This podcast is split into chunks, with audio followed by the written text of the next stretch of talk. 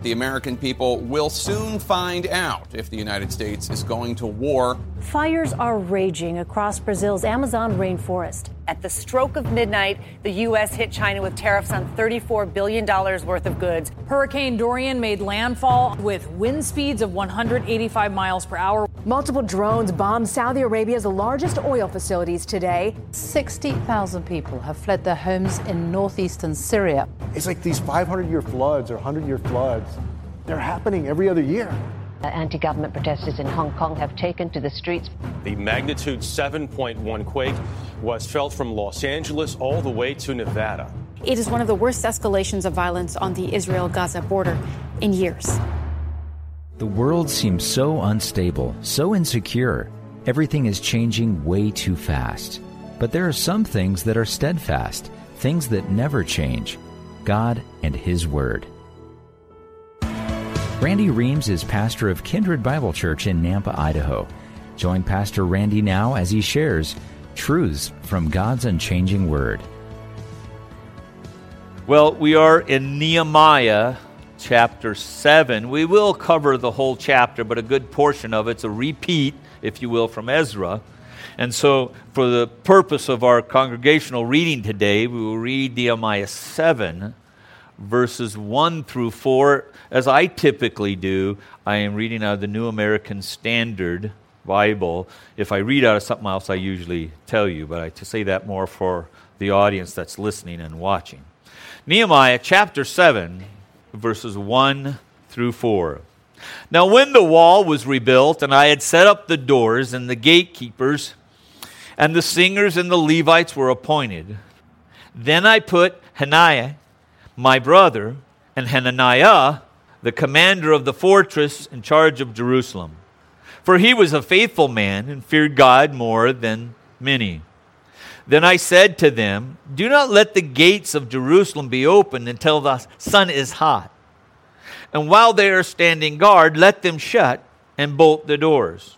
I also appointed guards from the inhabitants of Jerusalem, each to his post, and each in front of his own house.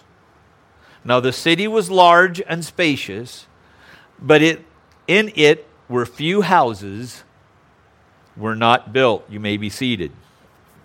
I do, and I know, I know for some people this stuff goes, I really don't, that stuff doesn't work for me, Pastor. But those of you that, that are here when we do Wednesday nights and we do inductive Bible study, we note these type of things. And, and the word that we put, appoint, put in charge, set over, uh, are three different Hebrew words. And they have different implications. And so I will talk about those a little bit as we go through this verse by verse, okay? So we find out that, remember last time we talked about that the walls were built, but the gates weren't. Now he's saying we've got the walls rebuilt, and now we have the doors, the gates up, all right?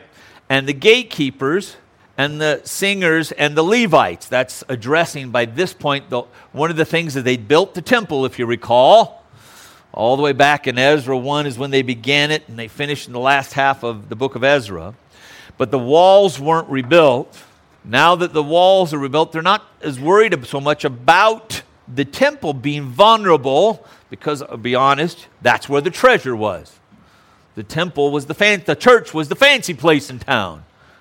And uh, now that the walls and the gates are up, they can now put the singers and the Levites in their place and the doorkeepers at the temple. Okay.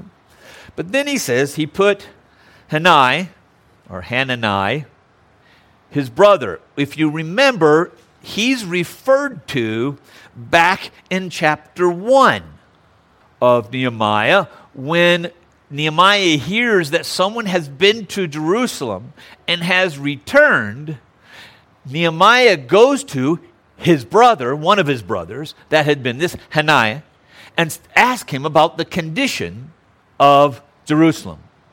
So Hananiah had traveled to Jerusalem, back to Susa, where Nehemiah, and he obviously, therefore, has traveled back again with Nehemiah. And then it says, Hananiah, the commander of the fortress, the word for it is really palace.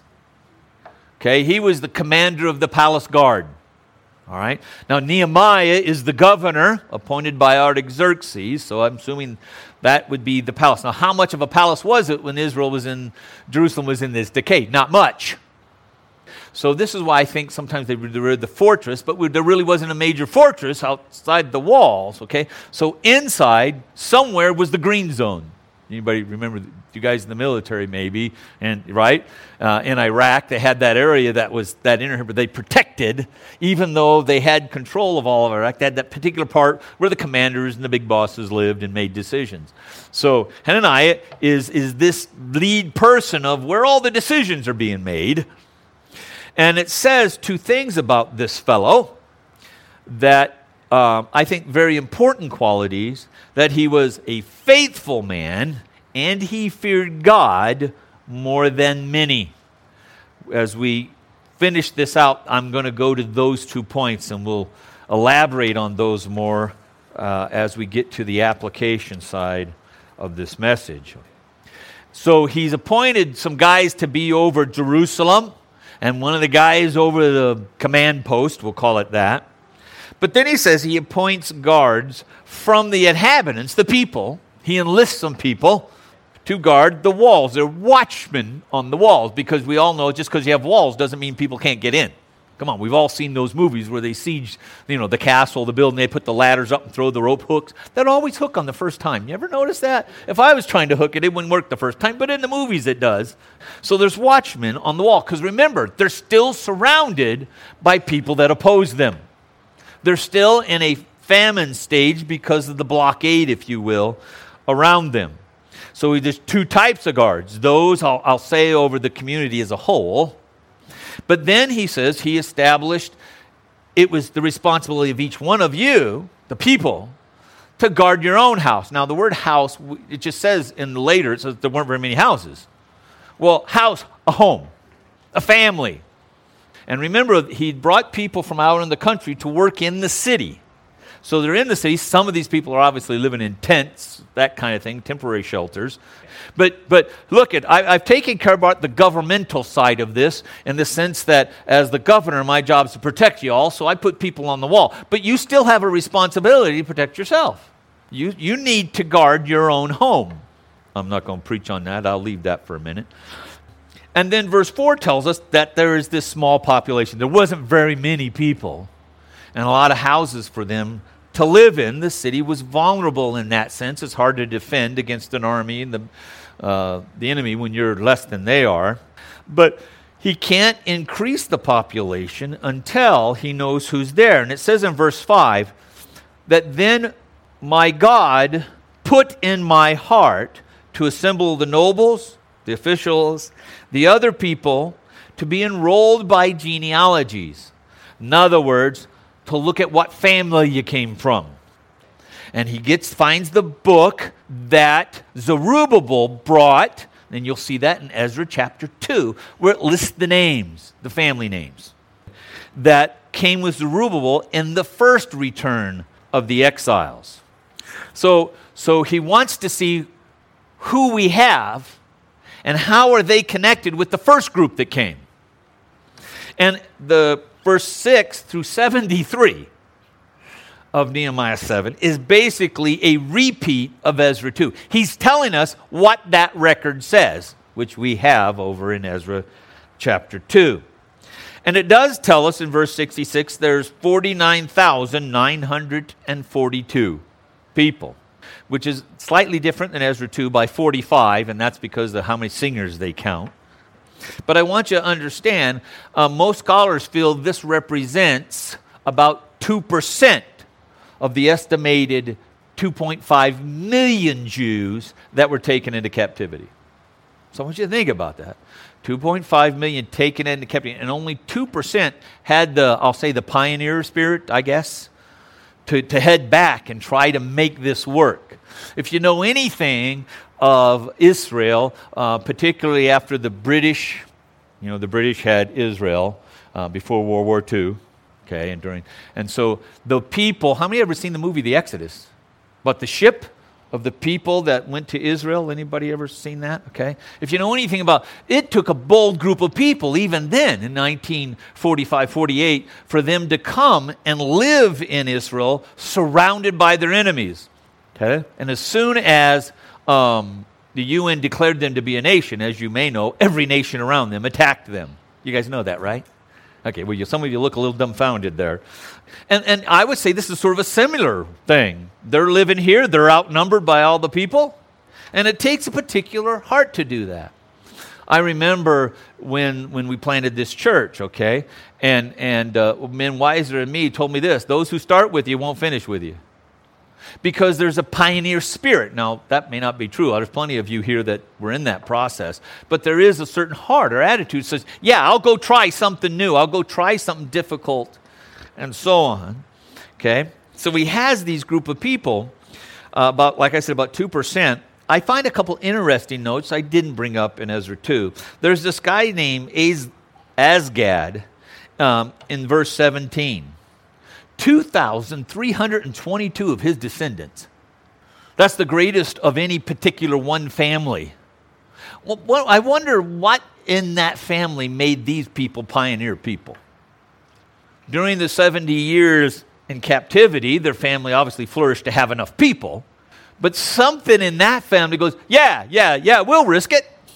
Yeah, yeah, we think God's in this. We'll go try it. I, I just find it intriguing that out of that one family, significantly more than most of the others. But we find in verse 61 and 62 that were about 640 of these people who couldn't prove they were related to one of these Jewish guys. Okay? Matter of fact, a couple of them seem to be related to like, uh, the, the enemies that were surrounding them, okay? More like Samaritans or something else. And then it says there were some of the priestly lineage, though, but somewhere back in the history, those of Aaronic lineage, Aaron, they had intermarried with somebody outside of Judaism, and so they were disqualified from serving. And Nehemiah, the governor, it says the one that makes this decision no, you can't serve. And the, until the priesthood is established and set up with Urim and the Thummim, which is a was one of the ways they would make judgments in the Old Testament. They had this breastplate and they would believe in the providence and sovereignty of God. So let's say Glenn here is one of those guys that couldn't prove where he was from, for example. They would use the, those particular stones to, to let God decide whether or not this person can serve. So if you pulled out a black stone, for example, negative. You pulled out a white stone. Now, to us, that seems a little superstitious. But this is how God told them to make the decision. So basically, God's saying, I'm going to be in control of the stones. Okay? So for us today, that seems a little odd. But so Nehemiah says, no, they can't serve until we get these priestly things set back up, and they could do this, I'll call it ceremony. But I want you to ponder these two men that he puts in charge. You, got to recognize not everybody was with you. Just because they were came down with Zerubbabel's clan they might have been here a while. They could very, and some of them had intermarried, we find out, with these, I'll say enemies. Eventually, well after Nehemiah, one of those enemies' sons becomes high priest after killing another guy in the temple. Okay? So, so you needed to have people that you can trust there. And obviously, uh, Hanai is Nehemiah's brother. But you also got to realize in those days that just because you were brother, the oldest bro, he got inheritance. The rest of them had to split a little bit. So there was a lot of competition, even murder and scheming. You could see that in Jacob and Esau. You could see that, you know, in various places, okay? But I want you to understand this guy traveled from Jerusalem to Susa or Susa to Jerusalem, Jerusalem to Susa. This guy did a 900 mile trip on foot or on horseback three times. Now, how many of you taken a 900 mile or 1,000 mile journey in your car? Yeah, yeah. And you go about 20 miles down the road and the kid said, Are we there yet? Right? Right? 900 miles, and I, I say by horseback because the Bible lists how many horses and donkeys and mules that they had in that first trip. Okay, so a lot of them probably rode, not all of them when I calculate the numbers. All right, But he did that three times. He was there to help Nehemiah's family. He's part of that family when, he, when Nehemiah says, We built this portion of the wall, that would include his brother. So his actions had proved that he was committed to the work and the cause. Yeah, I'm with you. Yeah, I'm with you, but I don't help. I won't make the trip. That kind of thing. No, no. He made the trip three times, and he did the work. I can trust this guy. I know he's my brother, but more than that, he proved the fact that he's in it with me. And one of the reasons here at our church, there's this unwritten rule, as elders, we talk about it, that you, you can't be any leadership type of role until you've been here a year. Why? Because I got to know you're in it with me. I got to let your actions, more than your words, show me you're in it. Okay? That, that we're walking together in unity. All right? And so that was a big deal. Words, let's say, let's get it real, words are cheap right? Because we get the politicians all the time that make promises. Okay? And then they get in office and go, but you, you didn't do what you said. Okay? So he's going to put this guy in an office, I'll call it that. He wanted to make sure that his brother was in it and actually would do something. Then the one I tend to want to focus on here is Hananiah. He was a faithful man. Now, just in Collins' dictionary, and there's various dictionaries, but Collins is one of those I've had forever, read one, okay? Collins' dictionary. Someone who is faithful is one who is unwavering in their allegiance, one who demonstrates a strong sense of duty and responsibility. I'm just reading the definitions out of there. One who is conscientious, accurate, thorough, reliable, exact one who is unshakable in their beliefs. Then I, then this is no longer the definition out of the dictionary. Such a person is time tested, has proven themselves to be, and these are basically synonyms, if you can go to one of those synonym sites, synonyms for faithful, steadfast, consistent, reliable, dependable, stable, tried and true, loyal, devoted, dedicated, trustworthy, incorruptible principled, scrupulous, self sacrificing, and thorough. Wow. This guy was noted as being that kind of guy. I'll ask you a question Are you?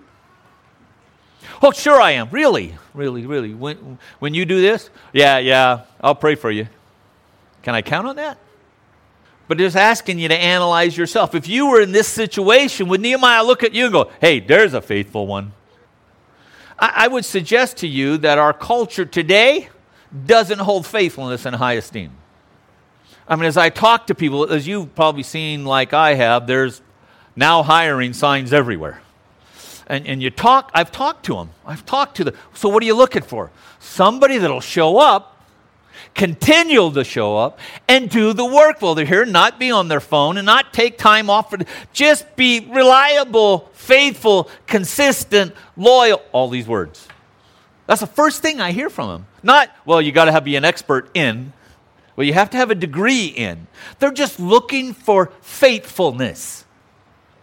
Well, I know we like to think that in their church we're different than all of them. Really. I would suggest we're influenced more by the world than we want to let on. Okay?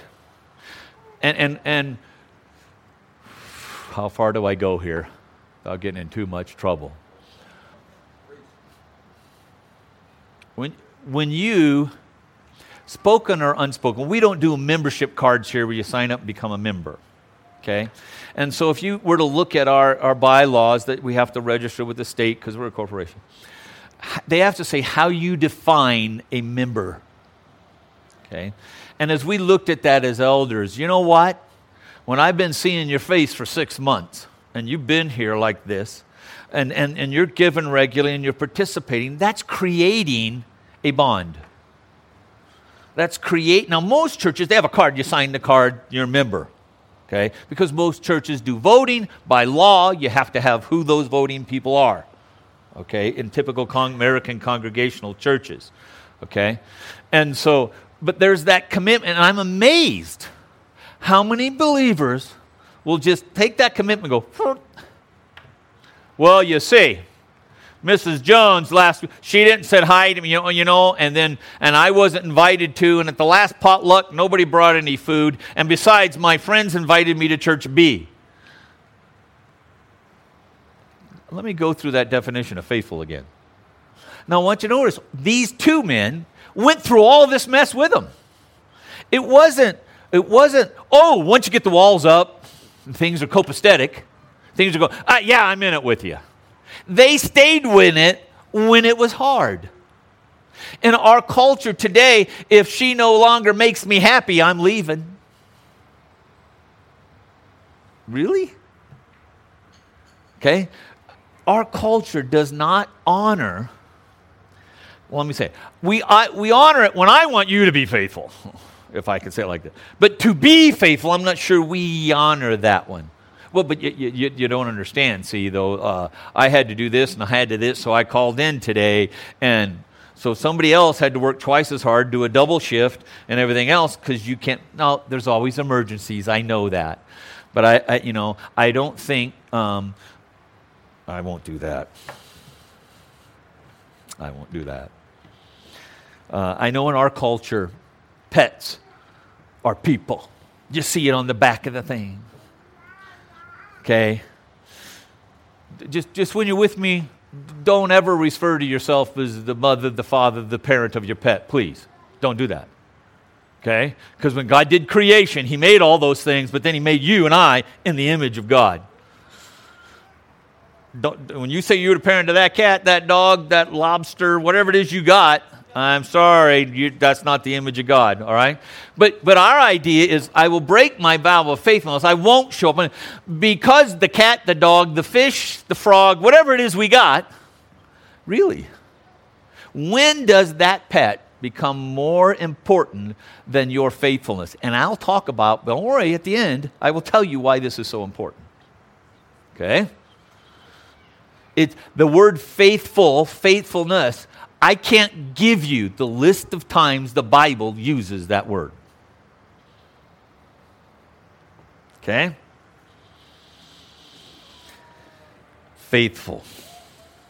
Wow, can they say it about me? Then his other thing about him was he feared God. Not that he just feared, he feared God more than many or more than most. When you looked at this guy, you saw two things this dude is faithful. You can count on this guy. And he fears God. I mean, just look at over here and look at him. That guy fears God. Let me ask you how do they know that? And the word fear in Hebrew, Yahweh, by the way, if you care, means to be afraid, to stand in awe of, reverence, honor, respect. And we have a hard time, and you can go to websites right now and say the word fear and the Bible doesn't mean the word fear. It means honor, reverence, or respect. Okay? Now, uh, you can take whoever you honor or respect in culture a great author, a great sportsman of some sort, athlete, okay? Some whatever. What is it that makes you go, wow, that's amazing? How that author writes, right? How that basketball player plays, okay, or whatever it is. You stand in awe of what they can do, all right? Um, so it has to do something with what God can do. In Romans 3, and the word, Greek word, okay, phobeo is the Greek word for fear. We get the word phobias, okay? Um, in, in chapter 3, verses 8 through 10, okay, Paul tells us that those who are not regenerated by God in spirit, of them there's no one righteous, no one seeks God, no one does good. They even have a tendency to be violent. And those people do not fear God. It's one of the signs of the unregenerated is they do not fear God. Proverbs tells us a lot about the fear of God, but in 1427, okay, and others, it talks about the fear of the Lord is the fountain of life or leads to life. Okay? And I know you've heard the other ones, that the fear of the Lord is the beginning of. Okay? Well, there's two ways. It says it more than once, okay, also in Psalms. And in Proverbs 1 and 7 says, the fear of the Lord is the beginning of knowledge. Fools despise wisdom and instruction. Then in Proverbs 9 and 10, it says, The fear of the Lord is the beginning of wisdom. And the knowledge of the Holy One is understanding. Okay? There's a link between the fear of the Lord, knowledge, and wisdom. I would suggest to you that the knowledge precedes the wisdom. In Romans 12, be ye transformed, ye, it's King James, that's the way I memorize it. Be ye transformed by the renewing of your mind. Now we know that our spirits are renewed when we're regenerated, born again, made new by the sovereign act of God through the Holy Spirit. Our problem is right here. But I want you to think about it when you surrendered your life to Christ, okay, whenever that was, somebody proclaimed to you the gospel. Knowledge. It didn't bypass your brain. You heard something, and faith comes by hearing and hearing the word of Christ. You heard something, it got in your brain, you went, wait a minute here. But I think what brings the wisdom out of the knowledge is when we begin to gain understanding or knowledge of who God is. This is Pastor Randy Reams, and I want to thank you for joining us today for Truths from God's Unchanging Word. This broadcast is a ministry outreach of Kindred Bible Church in Nampa, Idaho. And if you'd like to hear this message in its entirety or other messages, just visit kindredbible.org forward slash media, and there you can also subscribe to the podcast. If you're being ministered to by this broadcast, I'd like to ask you to consider financially supporting this ministry. Giving is easy. Just go to kindredbible.org forward slash give. There you can make a one time gift or you can choose to become a monthly supporter. But if you prefer, you can send your gift to KBC, P.O. Box 32, Nampa, Idaho 83653. Your prayers, words of encouragement, and financial support helps ensure that this broadcast will continue to be heard in your region and around the world. Again, I'd like to thank you for listening to Truths from God's Unchanging Word.